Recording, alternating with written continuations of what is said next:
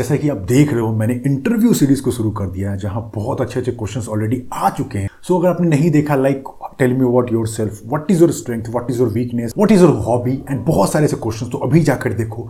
अब चलो इस सीरीज को कंटिन्यू करते हैं और आज इसके 7th पार्ट को स्टार्ट करते हैं जिसमें मैं कुछ क्वेश्चंस के आंसर करूंगा, जैसे कि ये 4 सवाल लाइक आपका रोल मॉडल कौन है, who is your role model. Second one is what is your biggest achievement in life, what is your expectation from the job and the fourth one where do you see yourself after 5 years। तो guys इन चारों questions के answer जानते हैं in detail, video को सीधा start करते हैं।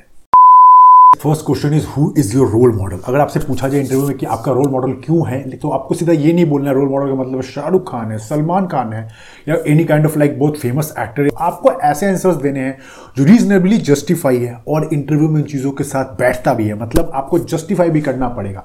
तो इसका आंसर आप कुछ इस तरह दे सकते हो जैसे कि मैंने दिया था, I like APJ Abdul Kalam sir because I learn lot of learnings from his life that what he has gone through by the time of his childhood days. He tells in his autobiography, The Wings of Fire, that how he carries the newspaper, how he distributed across the city.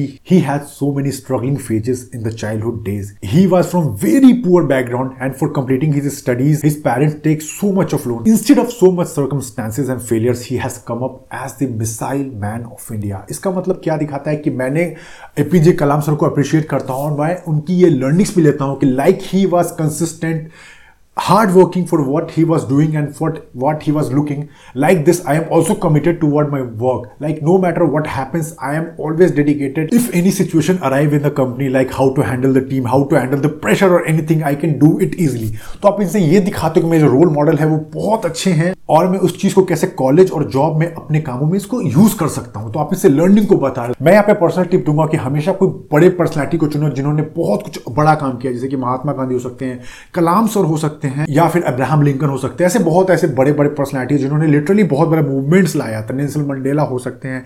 उनकी life से अपनी journey को जोड़े और उस चीज को justify करे, इंटरव्यू में जाए या फिर कॉलेज में जाए, सिलेक्शन पक्का होगा। अब बढ़ते हैं दूसरे क्वेश्चन की तरफ जहां पूछा जाएगा what is your biggest achievement in the life, मतलब अभी तक का आपका सबसे बड़ा अचीवमेंट क्या है। तो आपको यहां पर इस तरह के अचीवमेंट दिखाने हैं कि किस तरह उनको लगे कि यस ये बातें सही कर रहा है और रीजनेबली जस्टिफाइड भी है। तो आप बोल सकते हो जैसे कि मैंने बोला था sir as I have come from a small town but still I did not lose hope, I work very hard for cracking this competition or cracking this job and finally I'm sitting in the front of this company, I'm feeling so much lucky and this is one of the best day of mine. तो ऐसे कुछ बोलो कि जिसके लिए preparation कर रहा था, जिसके लिए मैं दिन रात लगा था और फाइनली वो सपना साकार हो रहा था, ये मेरे लिए one of the biggest achievement है।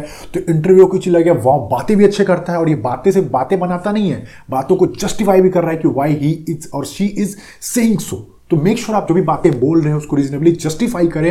और जैसे कि रोल मॉडल मैंने बता दिया, जैसे कि मैंने बिगेस्ट अचीवमेंट का बता दिया, इसी तरह आपको बताना है कि चीजें एक मैनर में लेके एक जस्टिफाइड वे में दिखे। Third question where do you see yourself 5 year down the line. कभी भी 15 साल का कोई आंसर हमारे पास होता नहीं, मे बी 15 साल में क्या होगा मुझे भी नहीं पता, but always prepare for the answer that what you have in the short term goal. आपका शॉर्ट टर्म गोल क्या है, आप क्या अचीव करना चाहते हो। लेट्स से आप इस कॉलेज में IIM में जाना चाहते हो, IIT में जाना चाहते हो, तो क्यों जाना चाहते हो, 5 साल बाद क्या करोगे इसके थ्रू। या फिर किसी जॉब में जाना चाहते हो तो 5 साल बाद उससे क्या कर पाओगे या क्या करोगे। तो गाइस इसमें आप ऐसा कुछ आंसर दे सकते हो। जब मैंने अपने MBA के इंटरव्यू दिया था उसमें जब कंपनीज बहुत सारे विजिट कर रही थी तो मैंने इसमें आंसर इसी तरह दिया कि I am a kind of person who love to learn new skills, new things, new people. So I would like to be a part of cross-functional exposure, which means I would love to do work with different departments like marketing, finance, HR and different things so that I can have different experiences with different kind of people, can improve me as basically in my skills as well as the company, because if I put so much things then the company will also grow and it will be mutually beneficial for both of us. तो आपने बता दिया कि आपका short term क्या है। अगर आप इस कंपनी में जाते हो, इस बैंक में सिलेक्शन आपका हो जाता है तो मैं इस कंपनी के डिफरेंट पार्ट में एक्सपेरिमेंट करना चाहता हूँ, नए नए लोगों से मिलना चाहता हूँ, नई नई स्किल्स सीखना चाहता हूँ ताकि ये मेरे लिए भी अच्छा हो और इस स्किल्स को मैं अप्लाई करके कंपनी को भी आगे लेकर जाऊं। कंपनी को आगे लेकर जाऊंगा तो मेरा भी नाम होगा, कंपनी का भी नाम होगा और ओवरऑल कंपनी का एक प्रॉपर ग्रोथ सस्टेनेबल तरीके से हो पाएगा। तो इस तरह बोलोगे तो उसको भी लगे इंटरव्यू कि ये सिर्फ अपने बारे में नहीं सोचता है, पूरे बड़े पिक्चर को देख रहा है, बड़े सिनर्जी के साथ काम करना चाहता है कि मैं भी बढ़ूं, मेरे साथ ये कंपनी बढ़े और दोनों एक डायरेक्शन में बढ़े। ये नहीं कि मैं इधर जा रहा हूं, मेरे को बस ग्रो करना है, मुझे पैसे छापने हैं, कंपनी के भाड़ में कंपनी डूब गई मुझे नहीं पता। लेकिन जब आप ऐसी बातें करते हो तो आप एक सिनर्जी दिखाते हो कि मैं भी बढ़ना चाहता हूं, लोग सब मिलकर बढ़ेंगे। बिकॉज गाइज मैं आपको सिनर्जी को बेसिकली समझाया था। सिनर्जी का मतलब ये होता है कि 1+1 is not equal to 2, 1+1 is equal to 11। जैसे कि आप जानते हो किसी आप कंपनी को खड़े कर रहे हो तो, या फिर टीम के साथ अच्छे से काम करते हो तो अगर टीम आपके अकॉर्डिंग या आप टीम के अकॉर्डिंग अच्छे से काम करोगे तो रिजल्ट्स कभी ट्वाइस थ्राइस नहीं होता है, कभी कोई 10 टाइम्स हो जाते हैं, 20 टाइम्स हो जाते हैं। इसलिए बोला था कि सिनर्जाइज वे में काम करने से 1+1 ऑलवेज इक्वल टू 11 और even more than it. Fourth one, what is your expectation from the job. ये भी बहुत कॉमन सवाल है कि आप जॉब से उम्मीद क्या रखते हो, क्यों जॉब करना चाहते हो। तो यहां आपको गाइस इस तरह इसको स्मार्टली आंसर करना है जैसे कि मैंने किया कि sir as of now I am looking to grow in the company, to grow my skills, to grow my career so that I can enjoy the process and result will automatically come. It's all about to be consistent of what you are doing. इसका मतलब ये बोलो कि मैं उम्मीद ये रखता हूँ कि मुझे कंपनी सिखाए, मुझे कंपनी बताए या फिर मैं कंपनी के थ्रू ज़्यादा चीज़ें सीखूँ, ज़्यादा स्किल्स एक्वायर करूँ ताकि मैं एज अ बेटर इंडिविजुअल निकल कर आऊँ। Not in the form of only work, as in term of team people, मतलब मैं मिल के काम करूँ, मैं नई नई चीज़ें सीखूँ, मैं नई नई चीज़ें एक्सप्लोर करूँ ताकि मैं ओवरऑल बढ़ूँ और कंपनी को भी ग्रोथ होता जाए। तो इससे दिखा कि एक्सपेक्टेशन इसके काफ़ी अच्छे रखे हुए हैं जॉब से। जॉब में सिर्फ पैसा नहीं कर रहा है, उम्मीद अच्छी है, ये ग्रो करने के पर्सपेक्टिव से देख रहा है, ये ओवरऑल कंपनी को भी आगे ग्रो करने में हेल्प करेगा।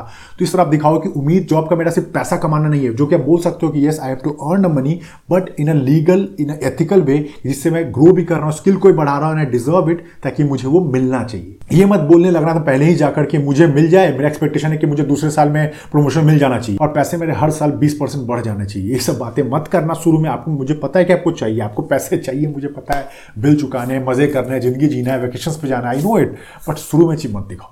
आप रह लो, कंपनी भी समझ जाए कि अगर ये मेरा वैल्यूएबल एसेट है, अगर ये काम अच्छे से कर रहा है, अगर ये कंपनी में 10 देता है और आउटपुट 100 निकालता है तो कंपनी कभी आपको छोड़ने से पहले सोचेगी। Be a valuable asset for the company.